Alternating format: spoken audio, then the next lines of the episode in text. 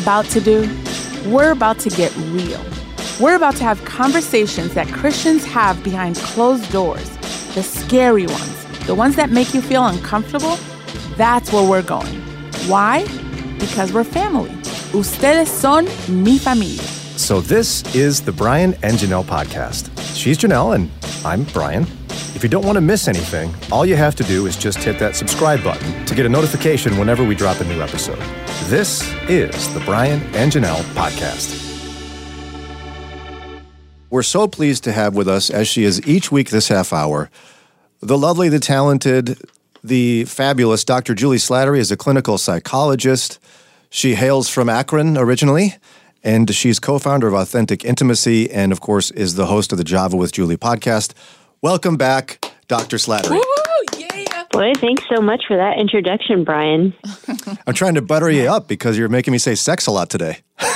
oh yeah, it's it's good for you. It is good for me. It's like really good practice yeah. for me.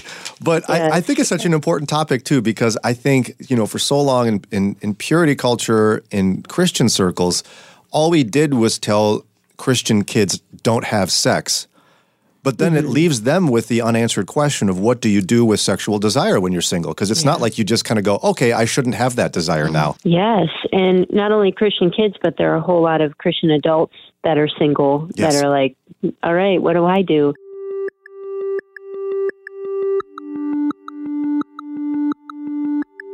I think the first realization here is helping people understand that just because you're single doesn't mean that you're not sexual. You know, the Bible calls you to reserve sexual expression and intimacy for marriage, but that doesn't mean that you're not a sexual person, that you don't have even God given desires and longings. So I think some of it is just validating that that's a real thing and that that's normal. And it's not like you can just turn off a switch and not feel those things anymore.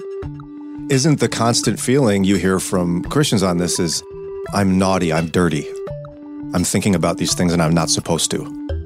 Yeah, there's a lot of shame uh, just even having desires. And I think some of it, again, is recognizing that, wait a minute, God created sexual desire. He created it so that around adolescence, your body would awaken and that you'd have hormones and neurotransmitters and uh, all kinds of things happening in your body that would create thoughts and feelings and urges. And then, of course, you throw on top of that we live in a society that is very sexualized, and it's literally impossible to live in our world without, almost on a daily basis, um, yeah, having those sexual desires kind of um, encouraged and and just awakened, and sometimes through some very bad things that that we see and that we can experience. So the challenge is real. I think this is a just a very pressing question that a lot of Christian men and women are asking of I don't know how to manage this, and I don't know how for it not to be something that's so predominant in my life that I feel almost destined to fall into sexual sin.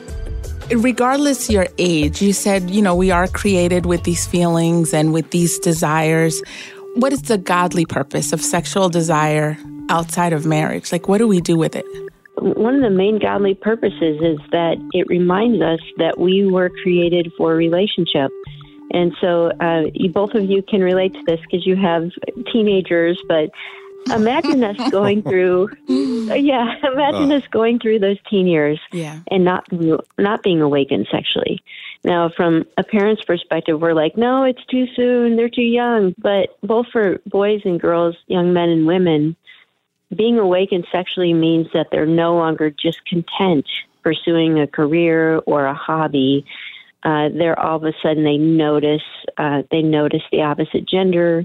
They start romanticizing. They start thinking about taking risks. Like I think I might ask a girl out on a date. Um, I might put myself out there a little bit and risk rejection because I long for a real relationship. And so, um, one of the things that I've told my sons is your sexual desire is God's way of your body telling you that you were not made to do life alone and uh, and that's a very good thing because it prompts us again to get out of our comfort zone and to pursue relationship. Otherwise, we would never do that. Yeah, because girls are scary. Like to ask out on dates and stuff. Wow, yeah. they are. Yeah, what would prompt a, a guy to take a risk like that? And unfortunately, there are a lot of men that are not taking that risk because they they channel their sexual desire through pornography uh, or other means, and so they're not saying, "Okay, this prompting is actually God's way of saying, take a risk, get to know a woman, be willing to sacrifice your comfort for the sake of pursuing a genuine relationship."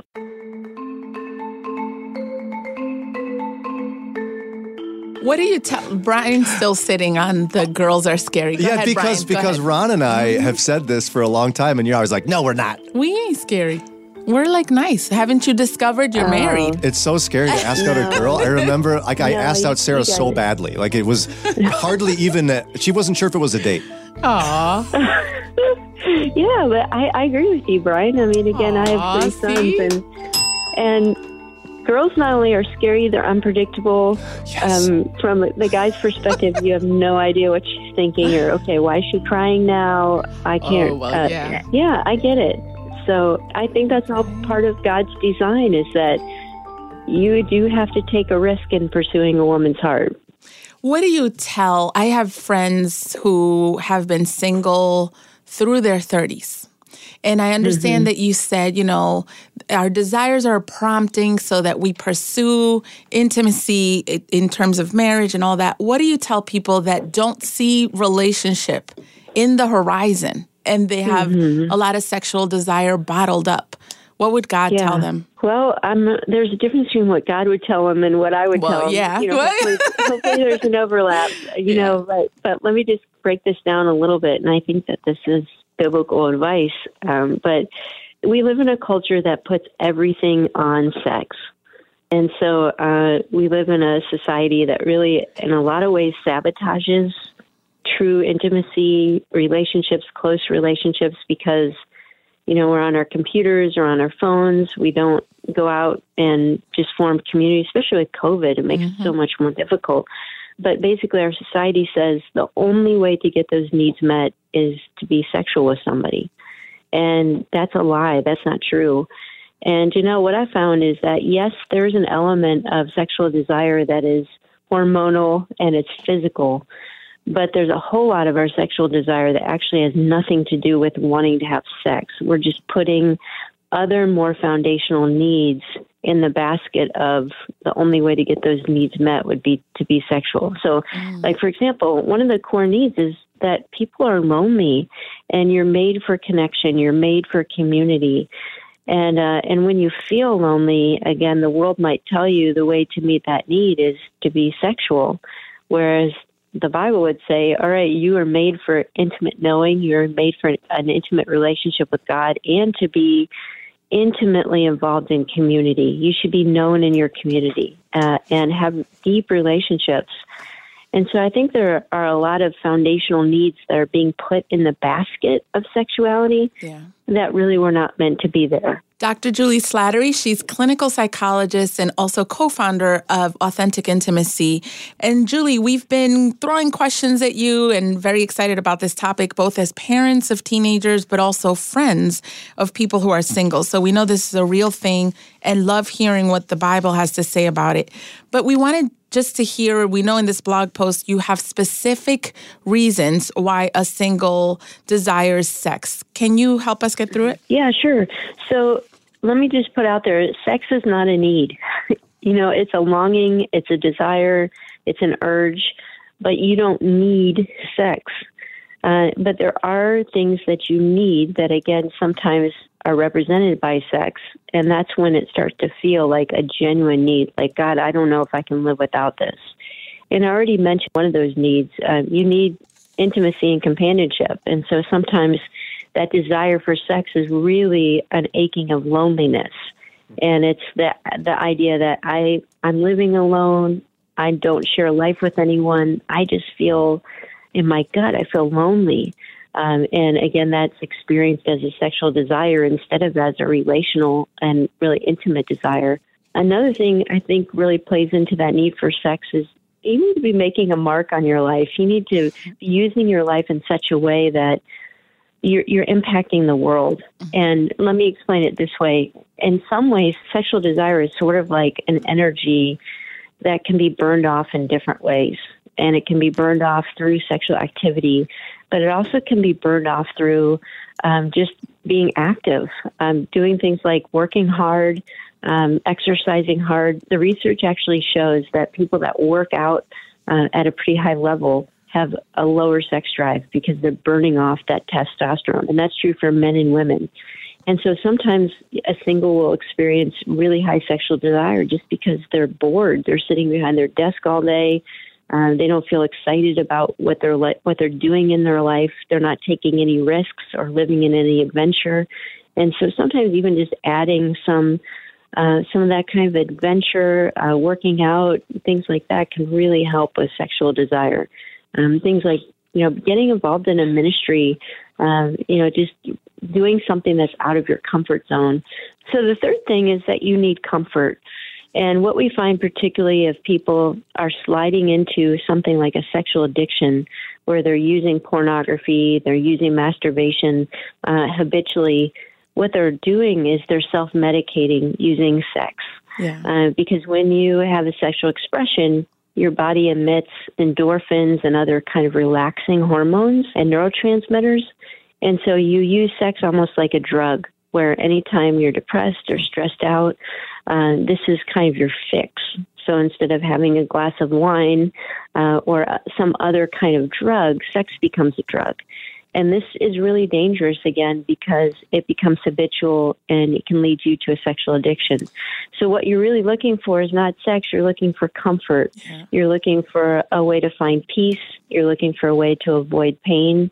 And so, you really want to address that issue. And then the fourth thing that I mentioned is that you need healing. Uh, you know, we find that people that have sexual trauma in their past or issues of abandonment or rejection, uh, they're more likely to be sexually promiscuous because they're trying to resolve that pain and those issues through sexually acting out. And so, you know, I encourage singles and also married couples that are just really struggling in these areas to look at is my sexual desire really about sex or am I trying to meet an underlying need through sex?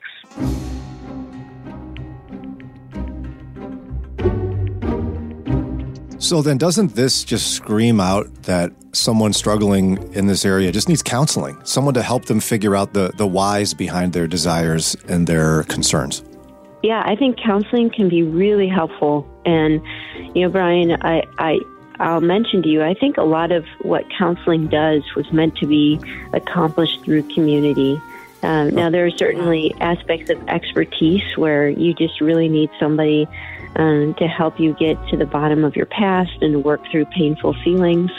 But uh, a lot of how God designed the Christian community to work is that you'd have a place that you feel like you belong. You'd have people that you feel like are empathic and listen to you and understand you, uh, that can give you wisdom and direction. But we've become so isolated in our communities that I think for a lot of us, the way that we find that is through counseling. And if you don't have that kind of community and those kind of deep relationships, then I'd really encourage you to seek counseling. And part of your goal in counseling should be how can I start building those kinds of relationships where I feel known and I feel supported just on a regular basis in my life. You said something a couple minutes ago addressing married people. And you were like, you know, even if you're married, try to explore why you're seeking sex. But part of me was like, hold up. Like, before I got married, they said you will be married and you can have sex and everything's good. So, why would I be married and think, why am I seeking sex? Like, isn't that normal? Why would I think there's anything wrong with me pursuing and, and needing that within my marriage? You know, that's a really great question. Uh, and although God blesses sex within marriage, that doesn't mean that we still might not have wrong attitudes about it. And we still might be using sex in a way that actually is dysfunctional. Um, so, for example, just because you're married doesn't mean that you don't wrestle with insecurities. And sometimes maybe you avoid sex because you're afraid. You're afraid of being rejected or you don't like the way your body looks. Uh, and so the way you engage in sex is not healthy even though you're married. And on the flip side, you can still be married and be using sex like a drug, where sex isn't about intimacy with your spouse.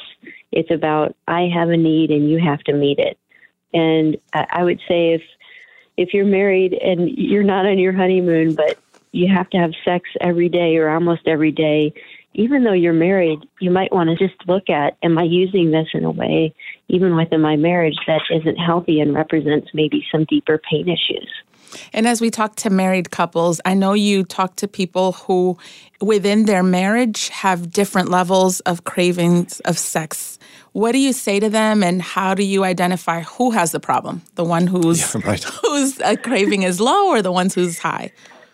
Well, you know, I like to say we all have a problem. um, yeah, I, I, do. I, you know, I, I've written this in, in my book, Rethinking Sexuality, but I really believe that at some level, we're all sexually broken. You know, we've all learned to view sex in a way that probably is unhealthy, isn't the fullness of how God designed it to be. Uh, and so we all have levels of understanding, wow, this is a lie that I grew up believing like I grew up kind of believing the lie that sex was primarily for men and that a wife's job is to keep her man happy. And if you read the scripture, that's not that's not true with what scripture says. And so I had to unlearn that and learn a better perspective of sex. And so in working with couples, there might be one person who is the identified person that's struggling, maybe the person that is struggling with pornography or has trauma in their past. But as you both get into counseling, you learn that the other person has some dysfunctional thinking about this as well. Yeah. And so you know, I really believe that to honor God in this area, it's not just about sexual morality, like obeying the rules, it's also about sexual maturity mm. and really growing in your understanding of what God wants to teach you in this area of your marriage and how it reflects His love. Yeah, and you know, I'm pumped up because of how clear it seems that many people just ought to go get some uh, some counseling. Yeah. Uh, and I can tell you, I'm also pumped about it because I'm going through counseling now, and Sarah and I are working through some marriage counseling, and it's been like such an eye-opening experience where you have a third party asking questions you never thought to ask. Yeah, and it you. brings and, healing. Yeah, it does, and I'll tell you that uh, you all know may know that I took a sabbatical um, in November and December, yeah. uh, just a month off. And one of the things that my husband and I did was we went to a, a marriage counselor, a marriage intensive. So we met with a counselor three hours a day for a week just to work on our marriage. Wow! And, uh, oh, and so it was just something that we want. We felt that we needed to do just to invest in our marriage and to just grow. And so uh, I, I'm I'm a big believer of it, and I think at different stages, every couple needs to make that investment. You know, not just because there's a big big problem, but because you recognize there's areas that God wants you to grow. I know there are guys that are listening that are thinking three hours. If my wife said that, I'd be like, baby, we in trouble. so how did your husband feel about it? And and was he scared? Was he concerned about your marriage? Actually, he was a big proponent of it. We had heard we had been at a leadership summit like a year earlier, and they really challenged, hey, if you're in marriage ministry, you we, you need to do this and invest in your marriage. Yeah. Um, there are so many Christian leaders that are falling, and Christian marriages are just the enemy wants to destroy them. Yeah. And so they challenged us at that leadership summit to do this. And Mike really grabbed onto it and said, "We need to do this." And so he was a big proponent of it. It wasn't easy. He said it's like you know, doing push-ups and eating broccoli. It's not fun, but it's good for you. Yeah. And uh, and after 26 and a half years of marriage, we learned a lot about each other, and God really met us each in just ways that brought some healing. That's so, I'm so glad you're willing to share that. Thank you for that measure of transparency because it's one of those where so many people have that errant view that counseling is only for people who are in crisis. Yes, yeah. Uh, mm-hmm. But it no, it's good. It helps. Uh, and it can mm-hmm. help you grow closer to the Lord and to each other. And I hope if anything happens today, Juli, somebody is set free to say, you know what, I am going to get some help so I can be more like Christ and have a healthier relationship. Amen. God wants us to grow. And, you know, a good marriage isn't a thing, it's made up of two healthy people that are surrendered to God. Amen. And so counseling is not about fixing your marriage, it's about helping you grow in your relationship with the Lord so that you can show up in your marriage in a way that really helps you to thrive.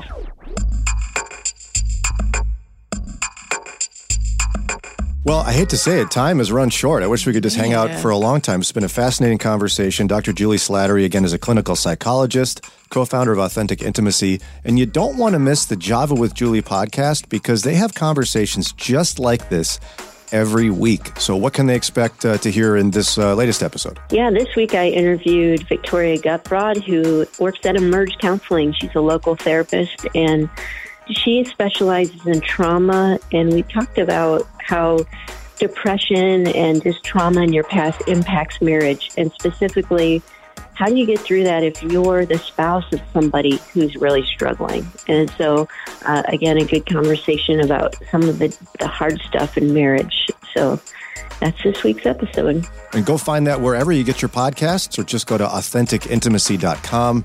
I know for me, the biggest takeaway today is girls really are scary. Yeah. And Juli look, she said it. you're right. Mm-hmm. I've been I, right on I this. I validate you. I validate you, Brian. That's good. Yes. and it's recorded. oh, goodness. Dr. Slattery, we love hanging out with you. Can't wait till next week. Same here. Thanks, guys. Hey, hold up. Where are you going? You know you liked your time with us. You want more. So look down, hit that button right there, subscribe, and you'll get updated episodes, and then you can hang some more. And guess what? You can help us. How? A five star rating. You can also hang with us live weekdays 6 to 9 a.m. Interact with us, talk with us. Download the Moody Radio app. Or at brianandjanelle.org. And we don't put all this together all by ourselves. There's some great people behind all this production. We want to thank Ron Eastwood, Kelly Ryder, Paul Carter, Mike Reynolds, and our awesome and fearless leader, Josue Villa. And finally, this podcast is a production of Moody Radio in Cleveland, a ministry of Moody Bible Institute. Well, Brian, that's a wrap. Yep.